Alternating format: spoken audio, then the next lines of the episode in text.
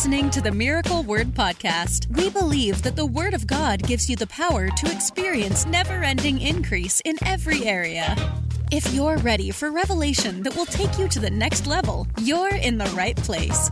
Here's your host, evangelist, author, and founder of Miracle Word University, Ted Shuttlesworth Jr.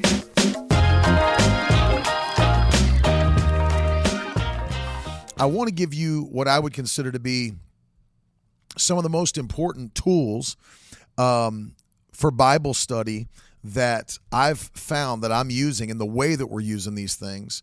Um, and it is going to help you because it helped me a ton when I started getting these and using them in the proper way. So, uh, and I, I may tell you some things you've not heard of yet or heard of before and uh, but take notes, write these down. Of course, we'll post this, keep these in a uh, playlist for you guys afterwards. But the first thing that I will tell you is number one. I was at a pastor's house one time, and uh, he said to me, he said, "You know, I've heard you preach. You know that Jesus canceled uh, the penalty for our sins on the cross." And we were in his living room talking, and I said, "Yeah, I, obviously I believe that." um, you know, that Jesus canceled the penalty of our sins on the cross. And he said, Well, don't forget, he said it's really through the resurrection because, you know, he had to go to hell and suffer on our behalf. And I was like, Really?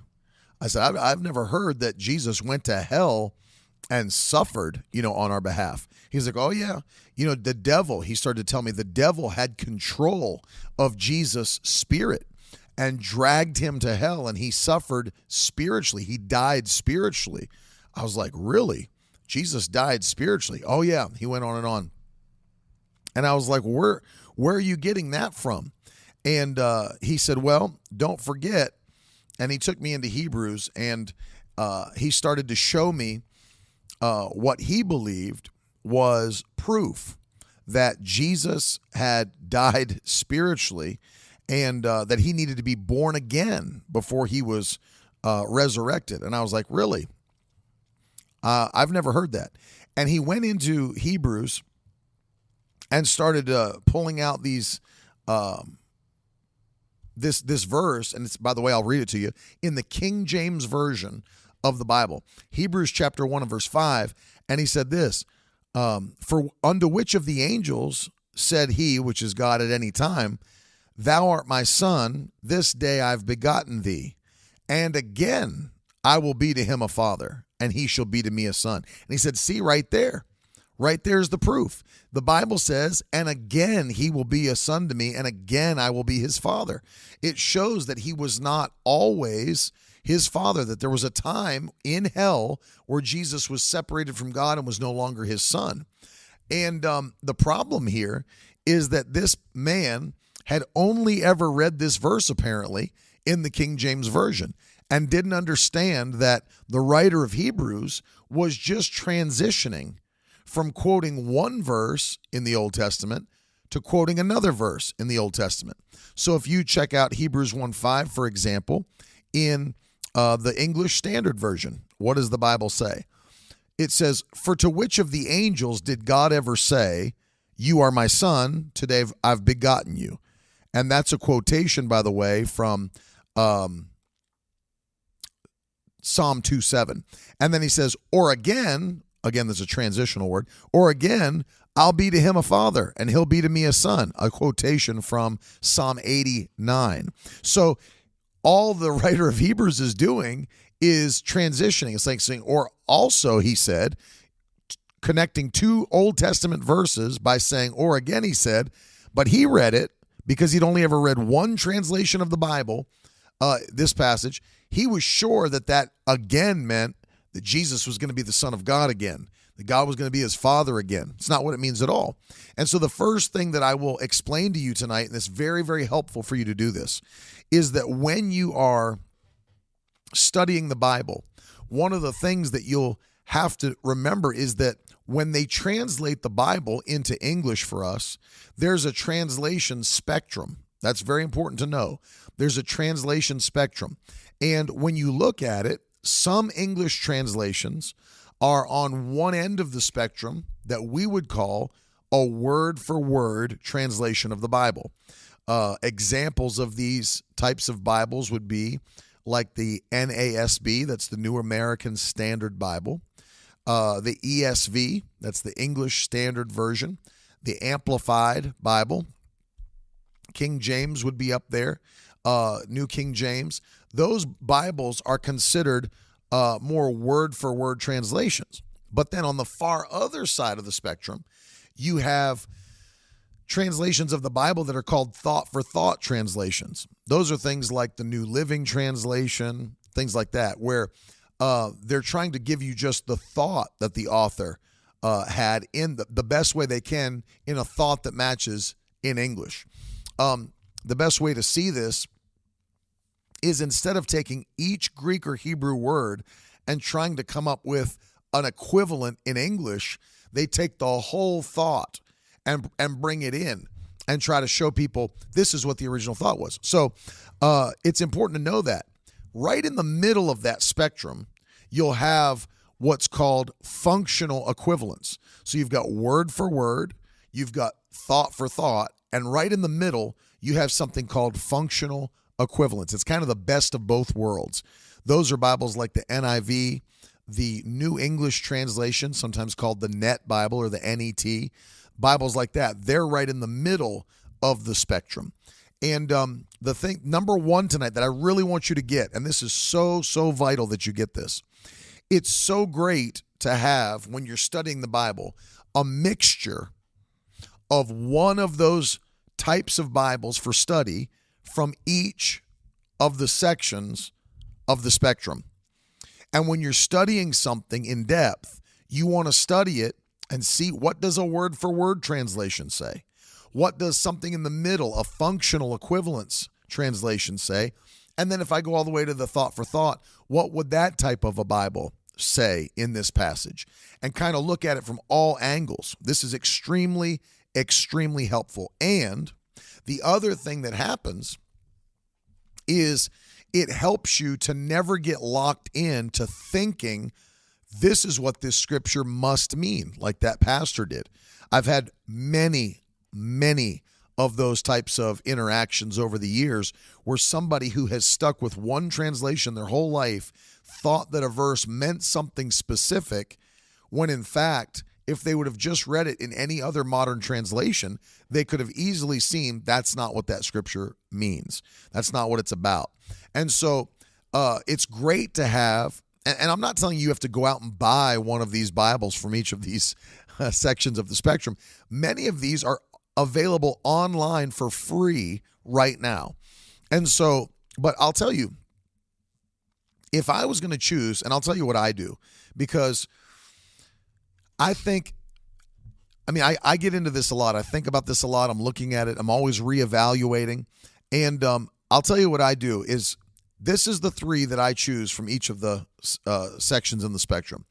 When you're in the word for word section, I really like and prefer the ESV, the English Standard Version of the Bible. I like that one the best for the word for word. The reason I know that the NASB might be a little bit more um, accurate to the word for word philosophy. However, I think there are things that the ESV says better than the NASB. An example of that would be uh, where the Bible's talking about God's word being inspired.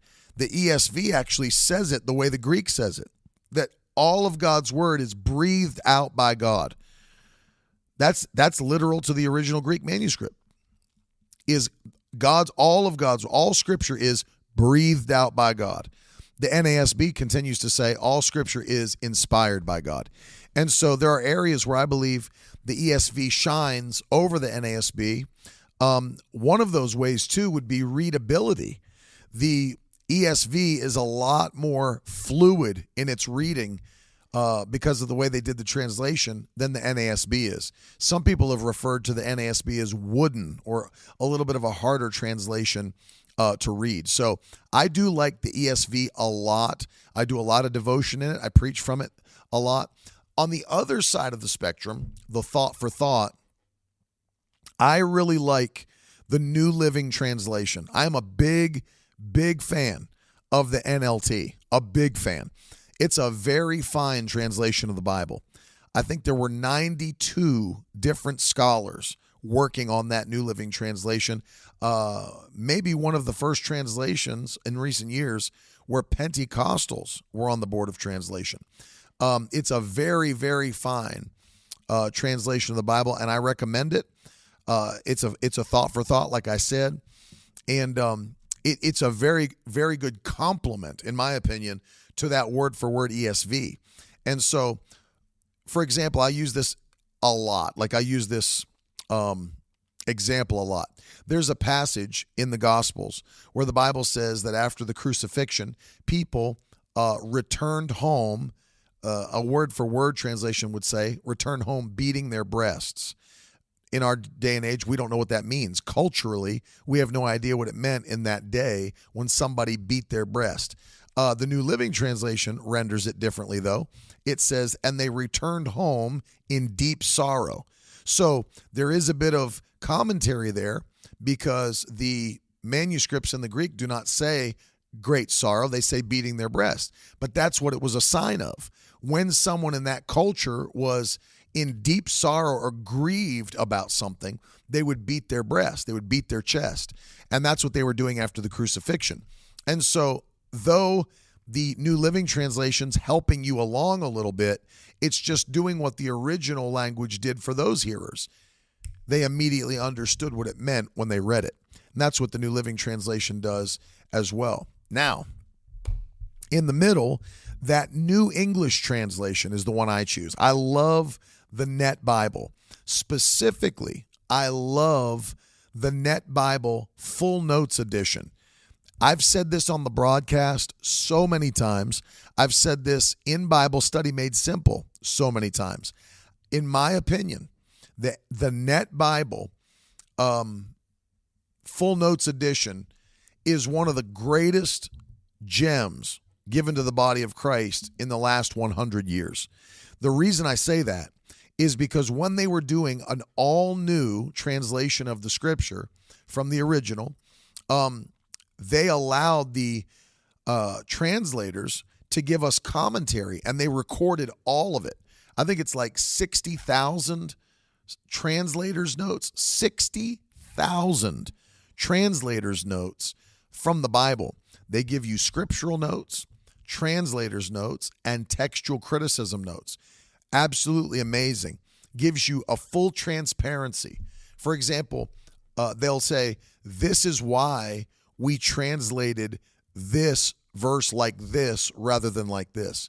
And they'll tell you why they made the decisions they made in translation to English. It's so helpful and so amazing. I'm just, I'm still in awe that they made it. It's, it's phenomenal. It, really is. Uh, tomorrow night, I'm going to take you inside uh, my computer in tomorrow night's broadcast, and I'm going to show you some of these things and give you tips about Bible study at work, and uh, and show you how they function together. But the Net Bible Full Notes Edition, the other great thing about it, it's available for free online with the notes right now. And I think if you go to netbible.org, netbible.org, you can not only read their translation, um, we also have uh, what would that be? The full notes is in a separate window, so they sync up with one another. So when you're going through the the uh, body of the text, you'll see little numbers. They will sync with that other window that have all the full notes right there. It's absolutely amazing. So one of the things that I want to show you tomorrow night is how valuable that that truly is for when you're studying the Bible it will open up your eyes to things that you would not have known, obviously, because you're not uh, uh, a translation scholar or anything like that. But they've given it to you as like a it's like a free gift. It's amazing. I love it. I, I, I actually couldn't even believe it was real when I first found it. I was in a bookstore. I remember this. I was in the middle of a revival in a bookstore, and I was going through the Bible section and found that um, Net Bible, and uh, I picked it up, and it was one of the uh, full notes edition hardcovers, and I started going through it. I was like, this thing is absolutely amazing. I was blown away. I bought it immediately. Uh, and then when I got back to my hotel room, I found out that there were digital versions of it. Returned the hardcover, bought the digital versions for my Olive Tree Bible reader and, and my iPad. Um, but I use it on a daily basis. It's absolutely amazing. So I think those three translations, but a combination of something like that. So, for example, um, you you can you can do that. You can switch out those things. You may choose an NASB and then an NIV and the New Living Translation, something like that. But as long as you've got something from each of the three categories, I think you're good because it opens your eyes to see, um, you know, what does a word for word say? What does something that's functional equivalent say? What does a thought for thought say? And you get the full spectrum uh, of the Bible from all those different perspectives. So, my number one, as people are just still logging on, my number one recommendation, part one tonight, is this. Number one, don't ever just study the Bible or read the Bible with only one translation all the time. We've been blessed with so many English translations of the Bible. It's absolutely amazing. So use one from each of the categories of the translation uh, spectrum. Number two, second thing that I want to tell you tonight that'll help you immensely is about your uh, note taking system. And this is important your note taking system. I cringe. I cringe when I see people taking handwritten notes, like on paper or in a notebook. I cringe because I know what's going to happen. Those notes are going to go into a shelf somewhere, never to be seen again. If you need to search for something you took a note on one time, good luck. You don't have it at your fingertips, um, and it can't be arranged. It can't be uh, done, searched by a word search, a topic search, uh, keywords. None of that's at your fingertips. So good luck if you take notes manually and you file it somewhere. You're going to be doing a lot of extra work. And it's 2023, almost 2024, and there are some amazing digital note taking systems. I don't know why anybody would not opt in their Bible study for some great digital note taking systems. I don't I don't understand because if you're putting in the work to do the study and you're taking notes that you I mean they're obviously valuable because they come out of your study. Why would you not want to be able to access them again in future projects? Uh, and just to be able, uh, think about this. Some of you have been Christians 30 years, some longer than that. Imagine how much Bible study you've done over 30 years. Imagine if you could just search one word or key phrase and every note you ever took in the last 30 years popped up in a search in front of you and you could browse all the notes you ever wrote that had that word or phrase in it. The value in that alone is mind blowing. So I don't know why that people who are serious about studying their Bible insist on continuing to write handwritten notes. I don't understand because there's no way, unless you're like the best organizer in the world. I mean, which nobody is. We forget half the things we ever wrote down. That's why our brains are not designed to retain tons of information they're designed to have ideas. Ideas. And so, what you want to do is you want to set up a second brain system so that you can keep your thoughts, you can keep all those things logged and tagged and ready for action anytime that you're ready to do your next project or do your next study.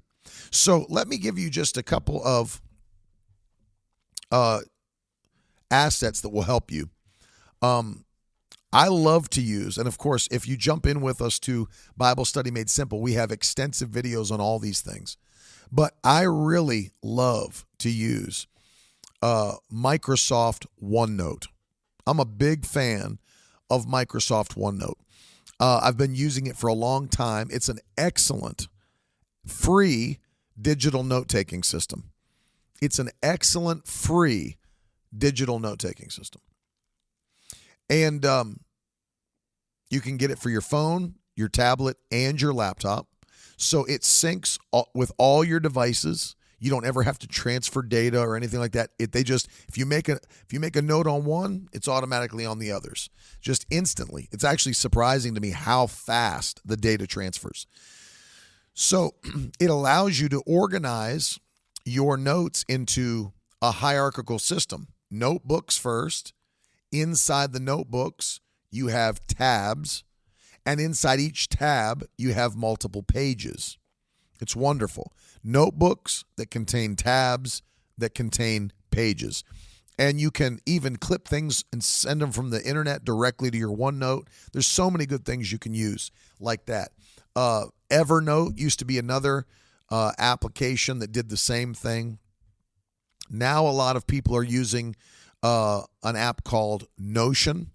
I don't prefer Notion over OneNote because it requires an internet connection. If you don't have an internet connection, you can't access the things that you put in there. So I hate that because I'm always riding on planes and doing stuff like that. So I love Microsoft OneNote. I have it installed on on everything, and uh, I've got every sermon that I've written in the last I don't know how many decades on there, notes I've taken, things I've got come across, things things that I've taught. Everything's in there logged. Ideas for the future, notes for the books I'm writing, all those different things. Um, and I think Microsoft OneNote is so powerful because of its organization system, but also because of the fact it has such a rich search functionality available to it. So you open that uh, program up and you type one word, it's going to pull up every note you've ever taken. Let's say you were doing something on the rapture and you have all these notes on the rapture any time you've ever typed rapture, that note's going to come up. It's going to give you a list of everything you've ever done on the rapture. It's absolutely amazing. And it's a time saver because let's then say, I want to do, you know, I'm, I'm 10 years down the road. I want to do the rapture, Mildred, the thing you're not going to be in. Um, the 10 years down the road, you say, I want to do a study on the end times. What about all of the different things that I've studied over the years on the end times? It's at your fingertips. It's absolutely right there. Within seconds, you'll be able to pull up and organize everything you've ever studied and written down on the end times. It's absolutely game changing. It's a lifesaver. So, the reason it's so powerful to have something like Microsoft OneNote, which continues to increase, they keep updating it. Uh, I think they're at the place now where even if you've put pictures, pictures that you've taken inside, like say for example, you took a picture of somebody was teaching and there was a whiteboard. In fact, that's why they uh, originally designed it this way. If you're in college and uh, and you take a picture of your teacher's whiteboard and he's written a bunch of notes on it, OneNote will look at that PNG or that JPEG file and even see the writing inside the picture. And when you search in the search function, it will even pull up the picture that has the word written on the picture that you searched. Absolutely amazing. And so it continues to be, my opinion, one of the top tools that I use on a daily.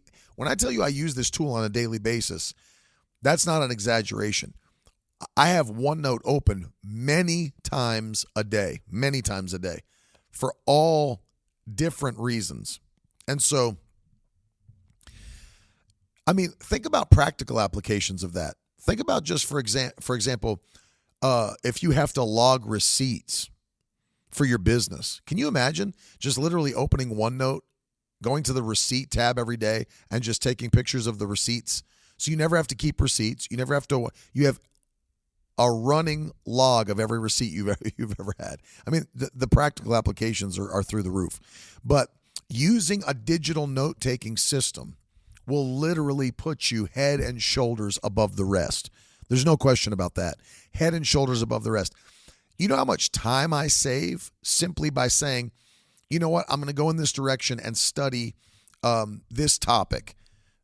Let me first go into my OneNote and see what, what has the Lord already shown me over the years about this topic. I may have forgotten in my natural mind, but because I have a second brain system set up, I can go back and say, oh, I forgot about that. That was a sermon I preached seven years ago. I forgot all about that. I like those insights the Lord showed me back then, and I'm, I'm rehashing data, rehashing ideas. And then God's showing me new things off that. Just that alone is worth the time you'll take to learn how to use the app. And it's not that hard to use. I mean, you could you'll you'll learn it within a day. But man, it is absolutely game changing. People probably wonder is it available for Mac, Apple devices, and PC or Google Play devices or whatever? Um, and yes, it is. It's available for PCs and Macs, Apple devices, Google Play devices, Android, all of that. You can get it no matter what device you have. And um, and so I would recommend that you get it and start using it. It will change the game for you. It'll absolutely change the game for you. Bye, Mildred. God bless you. Um, number three. Let me hit number three. This is big because, as I said a moment ago, we don't really understand the culture of Bible days. We didn't grow up in that culture. We don't understand their traditions unless we you're someone who has studied you know Middle Eastern traditions from 2000 years ago in college or something. But if not, we don't understand their traditions. We don't understand their mindset. We don't understand uh, anything about the culture. And so, having a cultural reference guide as a Bible student is an amazing, amazing asset for you to have. A cultural reference guide. So, number three, a cultural reference guide we have a set that I'll reference very often. And um, if you want to know the name of this, it is the IVP, which just stands for InterVarsity Press, the IVP Bible Background Commentary. The IVP Bible Background Commentary. The edition or the volume that's written for the New Testament books is written by one man, Dr. Craig Keener, who is a Pentecostal charismatic scholar. And he's a scholar's scholar. This man is like next level. He's absolutely next level. His his commentary on the book of Acts alone is thousands and thousands of pages. This man has done his homework. Absolutely done his homework.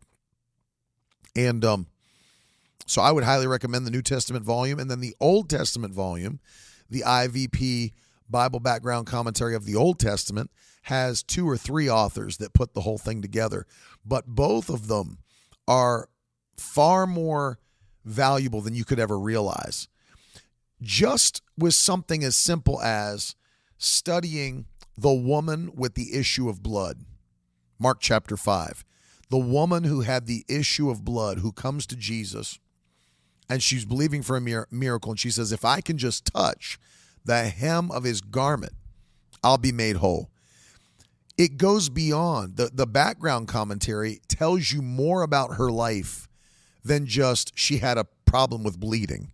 Because in that day, in that culture, it was more than just she had a problem with bleeding. If you understand the law of Moses, the Bible says that any woman who was bleeding like that was ceremonially unclean and was not to touch anybody else or they became unclean.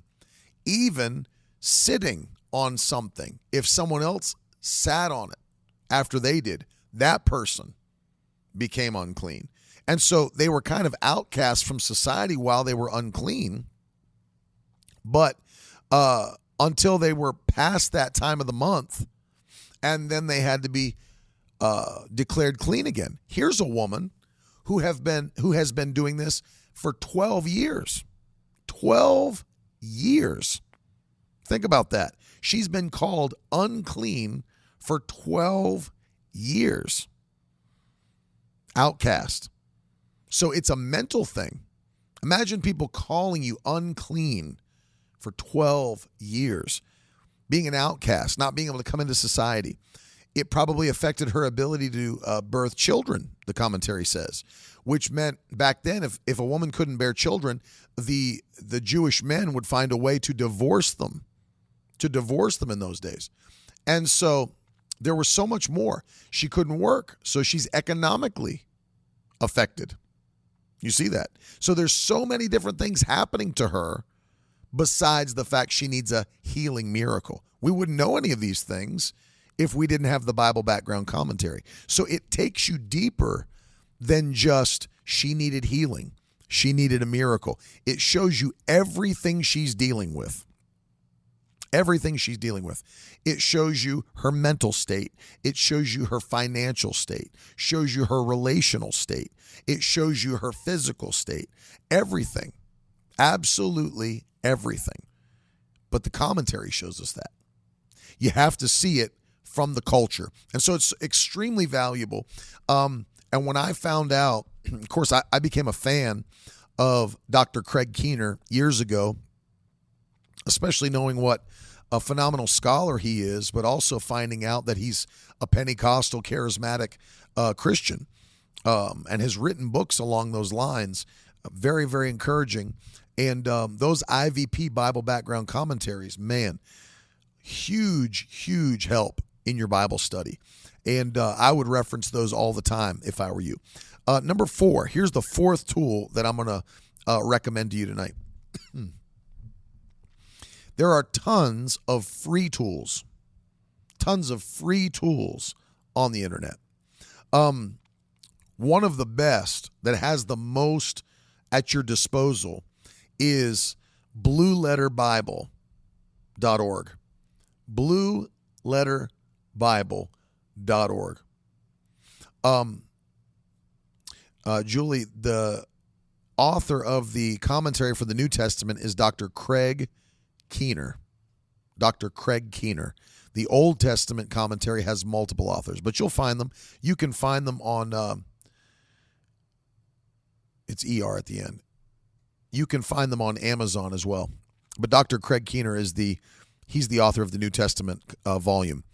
Um, but in, in these free tools like blueletterbible.org, um, you'll find commentaries, You'll find outlines of books. You'll find, um, of course, there's the uh, interlinear Bible, which is extremely helpful if you want to see the exact words that are in the original manuscripts of the Bible. There's so much at your fingertips if you go to blueletterbible.org. So many things in there. Um, and, and as I said, even the netbible.org, that's all free. So literally, you're paying for nothing uh, and you get so much uh, at your fingertips for free, absolutely free. Um, Jared asks in the comments, what do you think about the Logos Bible software app? I use it to, to answer your question, Jared. I have it on my phone, I have it on my iPad, I have it on my laptop. Logos is a great, great resource, but again, um, you're going to be paying for the things that you're getting from from Logos. Now there's there's a little bit of free stuff in there, but really you're going to either be paying for one of two things. Number 1, uh, you're going to be paying for a package that they offer. And they've really developed a huge amount of packages even based on what perspective of the Christian faith you're coming from. Um, are you a Presbyterian? Are you a Baptist? Are you a Pentecostal? Are you charismatic? They have books selected for each uh, grouping, even denominationally. Um, or if you don't buy a package, and then there's levels of packages, by the way. But if you don't buy a package, you do what I do and you buy everything a la carte, which is how I choose to use Logos, Jared, is that I'll, I'll be studying online what are the best books available by a scholar on this subject? What's the best commentaries from Galatians or what's, you know, whatever that might be. And if I see that a, a book is recommended by people on like you know you'll get all these blogs blog posts like 10 best commentaries on the new testament or 10 best commentaries on paul's epistles or 10 best commentaries on the book of galatians. If i'm looking for a commentary on the book of galatians and i see that like four different blog posts uh, from different people that i've come across have listed the same book in their commentary or in their in their blog post, I'm going to go grab that commentary because obviously these people that are reviewing them have gone through all these different volumes and have all said, "Man, this one's a five star." And so it is it is helpful to to have that. And then I'll go into Logos and say, "All right, they've got the commentary ebook version here. I'm going to snag it." And so um, I do have Logos. I just full disclosure, I don't buy the packages. I don't own the package. I buy each book a la carte, each book a la carte. But it's a phenomenal resource, just like OneNote is, just like Olive Tree Bible Reader is. Uh, they're excellent resources. And I'm just going to say it digital resources are the best. They far they're far better, far better than the regular paper resource. They just are. Just for the functionality alone. And I don't think there's like I'm not being like controversial with that. Nobody's like, no way, the paper versions are better. I mean, there might be somebody says that, but they're not. Functionally, they're not. I understand the feeling of loving to have a book in your hands. I'm that guy. I like the smell of a new book. I love all of it. I've been a book reader for a long, long time, and I like holding the book in my hands and seeing how far the pages I'm uh, this much to the end or whatever. But functionality, there's just no way to argue it digital resources are far better. BlueLetterBible.org has so much in there commentaries, um, outlines of scripture. I mean, there's so go check it out. You, will be amazed that you, nothing you're having to pay for. And um, I love using those tools. In fact, BlueLetterBible.org, one of the things that we highly recommend for a free resource inside Bible Study Made Simple. Again, if you're just logging on, there's only a couple of days left to register for this brand new series, Decoding Bible Doctrines. I want to encourage you to go over to Bible.miracleword.com uh, before these days run out. It's just a couple more days, uh, and join us for Decoding Bible Doctrines, this brand new series where we're going to teach you how to confidently defend your faith and how to avoid and identify doctrines of demons, what Paul prophesied would come in the last days. And so, Bible.miracleword.com, it's only $15 a month. You get a video every single week, 30 to 40 minutes, somewhere right around there. There's no uh, pacing. You can do it at your own pace. Uh, you're not going to fall behind. The content is yours to watch at any time. Plus, you gain a massive library of stuff we've already put out, hours and hours that you can watch whenever you want. So it'll be very helpful to you. Um, and so those free tools are, are huge. The final thing before we take questions that I will recommend to you tonight is um, some sort of a book that's teaching you how to properly study the Bible. Uh, this course is built to do that, but we use a book that we recommend to all of our students to get, whether it's the Kindle version or the paperback version. Um, again, you heard what I recommend Kindle version. Um, but the book is called How to Read the Bible for All It's Worth. How to Read the Bible for All It's Worth. Um, and I believe this is by Gordon Fee. Is that a Gordon Fee book? How to Read the Bible for All It's Worth? Yeah. Gordon Fee. Um, and it's a book on teaching you how to properly study the Bible. Um, this is the book that we recommend. It's kind of the basis for our uh, how to study the Bible course that we're doing, but it'll open your eyes and show you things that you may not know, you may not understand, you may not recognize the fact that uh, you don't read every genre of Scripture and interpret it the same way. As Christians, we do not read the books of the law and interpret them the same way as we would interpret and read Paul's letters to the churches. You're not going to go read the poetry books and interpret them the same way as you would uh, New Testament narratives. It's just not the same. There are different genres of scripture. And by the way, just for your just for your knowledge, I have taken all of these genres of scripture in Bible Study Made Simple and taught how to study and take away info out of each specific individual genre of scripture.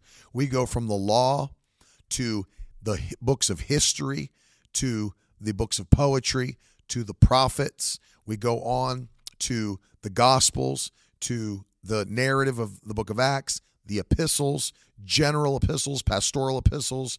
Uh, we go through all of it. And then the apocalyptic books.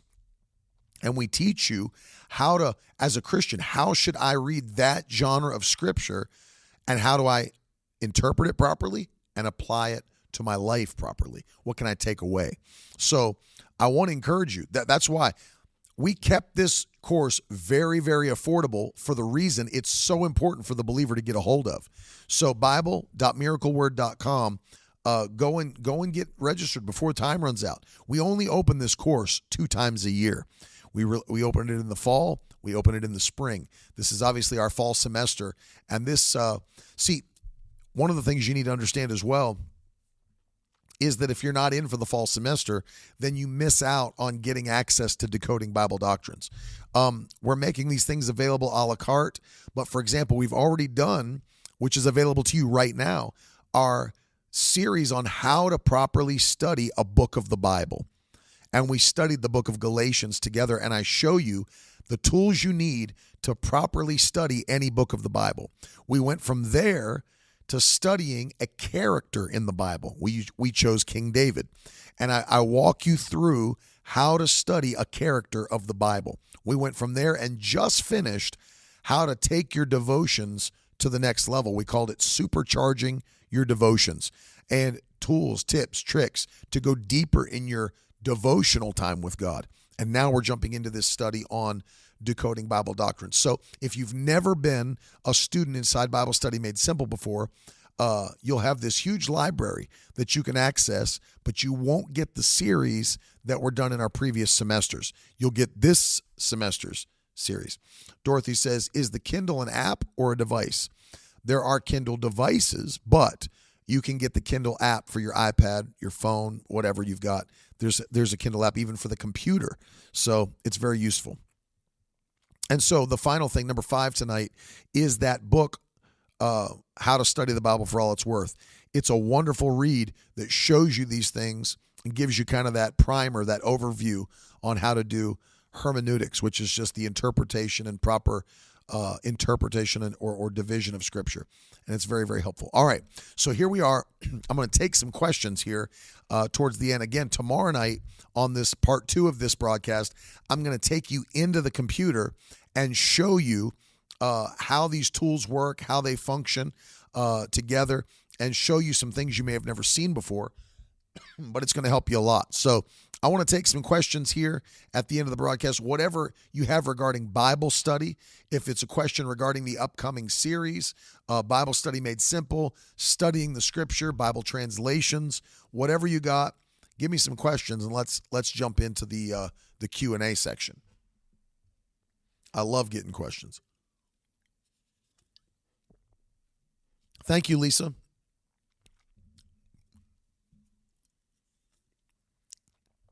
Beverly said, I don't know to use all the things you're saying. And I can understand that. It might feel overwhelming at first when you get started, but that's why we put together Bible Study Made Simple. It's really what the title says it is. It does make it simple for someone who's never done this kind of study before, that's never looked into any of these tools before. We break them down and even show you uh, how to how to do it. Michael Saunders going deep with this question Is the Septuagint the best to read for the Old Testament? Michael, you read Greek? Yes or no? Do you read Greek? I was not aware of that. Please let me know if you fluently read Koine Greek. Um, I will explain what the Septuagint is. So, for those of you that don't know, 70 scholars um, 70 scholars took the Hebrew Old Testament and they translated it into Koine Greek.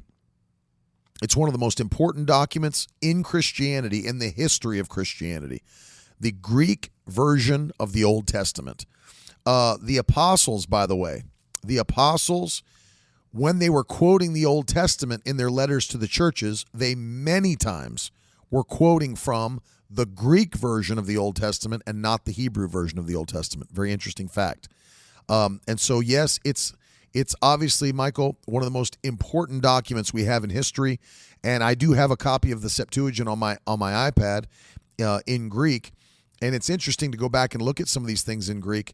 Paul did it. Paul actually, the Holy Spirit re inspired some Old Testament scriptures because they're not always exact, Hebrew matching the Greek. So, very interesting and a great question. It's very important. And I would tell anybody that can read Greek that they should obviously, and probably they already do, read the Septuagint.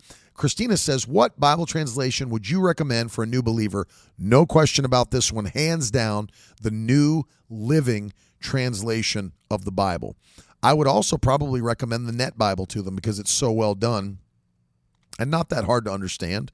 Uh, they're relatively close, but I love the New Living Translation. I would absolutely recommend that. Scroll up just a little bit. Um, all right, go back down. Jenny said, I find it easy to take notes on teaching and lessons, but what do you take notes on? I'm missing it. What do you take notes on when you're reading the Bible? I just highlight and do know where to go from there. Great question. Jenny Stansfield asked that question. I I know you can't see this necessarily. Maybe you can. Yeah, you can. Uh, do you see that in the camera? Look at that. I split screen my iPad. See, can you see that? One side is one thing. The other side's my Bible, as you can see yellow highlights, hopefully there. Yellow side's my Bible. The other side is Microsoft OneNote. You guessed it, uh, the thing that I recommend.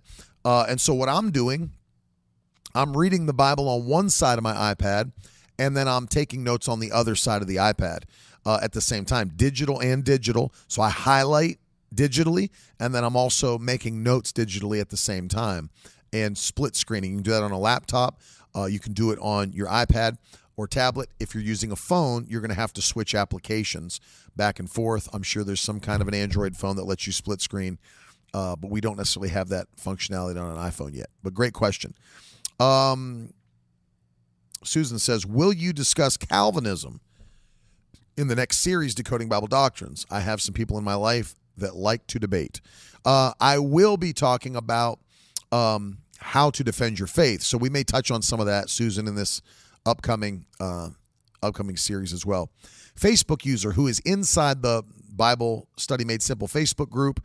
I signed up and started watching the videos. Are the weekly videos already there? Yes. Today, the first one was dropped, which is the introduction to decoding Bible doctrines, and it's a very important video to watch. So you're going to want to catch that one from today as well. Um,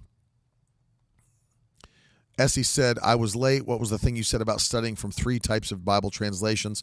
You're going to have to go back and watch uh, the replay on that one because it's, it's a little bit longer. Pastor, what do you think of the Message Bible? Um, the Message Bible and the Passion Translation, I probably would never pick one up in my entire life. That's that's basically uh, what I think of them. I don't I, I, don't think much of them. They're both paraphrases of the Bible. Um, they're they're the ideas of one man. Eugene Peterson uh, created the Message Bible, and um, who am I? What's that? Why am I always missing his name? Passion Translation. Brian Simmons, uh, the the one who created the Passion Translation. It's not even a translation; it's another paraphrase. So I don't think much of them, and I would never really use them for anything because we have we have the English language we have the probably the most and best translations that we've ever had. A glut of translations. So many. We have so many fine ones. We've got the New American Standard. We've got the ESV, the Amplified, New King James. We've got the NIV. We've got the NLT, the NET. There's so many that there's no reason to pick up a paraphrase. Absolutely no reason. What's up, Chris? Great to see you.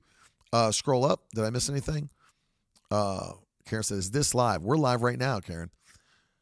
Same question as Julie Sullivan. That's the answer. Uh, Chris said, I use the NLT. I love the NLT. Um, they're not Facebook videos, Dorothy. They're found inside of Bible study made simple. So if you go to bible.miracleword.com and you sign up, you'll be watching them on the web, not on Facebook. That's where the videos are.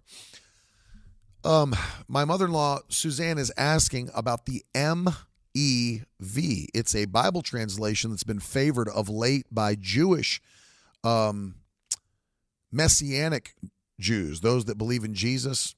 Um, and I'm trying to remember again, what does the M stand for? I, I used to know. I don't know if it's Messianic. What what can you tell me? I can't remember what the MEV stands for. Modern English Version. And if I remember correctly, it's in the line of King James Version tradition, uh, from my from my knowledge. So um, you know, I've I've looked through it a little bit. Uh, I know Dr. Michael Brown really pushes it a lot, or used to anyway. The Dr. Michael Brown was pushing the modern English version for a while. Um, I I still the three that I mentioned are the ones that I really love, and I've spent a lot of time thinking about um, Bible transmission and translation. I just really love the ones that I the ones that I use, and I, will look up all kinds of them, but those are the ones I use uh, the most. Thank you, Dorothy. Uh, Julie says, "What do you think of the Bible app by YouVersion? Many versions of the Bible there. Yes, and it's free. Uh, I think they've given out more Bibles than anyone in history by giving away those digital Bibles. Um, little known fact started by Craig Groeschel and lifechurch.tv. They're the ones that launched that app initially. It's probably its own thing now. Um, yeah, I mean, it's something great to have on your phone, um, on your tablet or whatever. I my favorite thing from there, Julie, is the narration, the audio Bibles. If I'm walking or doing something like that, working out, I like to just turn on the narration uh, of the Bible while with my air with my AirPods in. I, I, I use that often actually. And actually, that's the only thing I use that app for is the narration because I'm doing my Bible reading in Olive Tree Bible Reader uh, when I'm doing Bible reading. My mother in law said ESV, NLT, NET, these three. Yes, those are the three that I'm almost always, always on. Great questions. Any other questions tonight? Uh, did I miss anything up there above? No. Concordances. Yeah, absolutely. Any other questions? We have a few more minutes left before we come. I'm coming back tomorrow. Um, again, nine o'clock. We're doing part two of this series, and I'm going to take you into uh, the laptop. You're going to see some of these things at work. I'm going to show you how I'm actually going through and doing the things that I'm doing, and give you a sneak peek as well of Bible Study Made Simple tomorrow night. So you do not want to miss that. Um, Chad says, How often do you listen to the Bible or always follow along reading? You know, it's an interesting thing, Chad. It's not too late to sign up, Karen. Um, it was a couple days that the class is still open. Uh, go to Bible.miracleword.com. In fact, you can leave that lower third up for the rest of the broadcast in case people wonder how to get there. Bible.miracleword.com. I'm gonna I'm gonna talk about that in a second, Suzanne. Um, I actually, interesting thing, Chad. Sometimes when I'm reading the Bible, I do actually like to read it in front of my face while it's being read to me in my ears. I'll actually do that more than you think. Uh, it's like getting that double stimulation of reading something and hearing it at the same time. I do do that. And so I do follow along sometimes, but how often do I listen to the Bible? Anytime I'm like outside walking, which is, I try to do that as much as I can every day but I'll put them in and start listening. And um, I love I love being able to do that. So I'd say every, uh, right about every day, Chad is the answer to that. Scroll down because this is uh, an interesting question. My mother-in-law said, "Why do you use Olive Tree Bible Reader?" And uh, there's one specific reason why I use it. Um, when I was younger, my dad uh, gave me a Dake's reference Bible a Dake's Study Bible uh, by Finis Dake. All these amazing notes on Scripture. He had a gift. There's no question about that. And um, I wanted to get the Dake's notes in a digital version. And back when I first started going through all this, um, only the Olive Tree Bible Reader store had the digital version of the Finis Dake's notes. So knowing that, I was like, well, I'm going to use that then, and I, I bought it and I started using it because of the the Dake's notes. Um, now I think it's probably available other places, but I do have to say too, though, outside of like Logos Bible software, uh, the Olive Tree is is pretty respectable software to use for your Bible study, taking notes. They have a great note taking system. In fact, today they just updated their note taking system uh, for a small fee in the store, but they're now allowing you to have full, fully formatted notes, just like uh, Microsoft Word with uh, bold, italic, underlined, um, uh, bullet point notes, numbered notes, all that stuff. They just dropped that today. But I like all the different highlights you can do, inline notes, all that, uh, searchability of your notes and your highlights and all those things. It's it's really well done. And so the only thing about Logos Bible software, it's a little clunky when you're using it. Like it feels, it doesn't feel as streamlined as Olive Tree does. It feels clunky and the user interface is just not as good, in my opinion. But that's because they're trying to make it do so many things, and I understand that. Um, the cutoff date to sign up is in two days, Karen. Two days. Julie said, Can you recommend an iPad that's large enough to hold all the digital things we need? Truly, pretty much any of them, because ebooks don't take up any space really on the hard drive. They're very small files, very small files. So probably even a starter level, entry level iPad would hold everything you need for for this kind of stuff. Anything else I missed? Is that the end? I love you guys. Thank you for hanging with me. Don't forget, uh, tomorrow night we're back for part two, nine o'clock. Two more days to sign up. Bible study made simple. I love you guys so much. Father, I pray tonight as we go to bed, bless us, strengthen our bodies. I thank you, Lord, for giving us wisdom, supernatural wisdom beyond our years. Show us things we've never seen. Give us a spirit of wisdom and revelation in the name of Jesus Christ. I thank you for using us. I thank you for opening doors for us. We love you, Lord. We're your servants. Continue to use us to make an impact on our generation before Jesus comes. In Jesus' name, amen.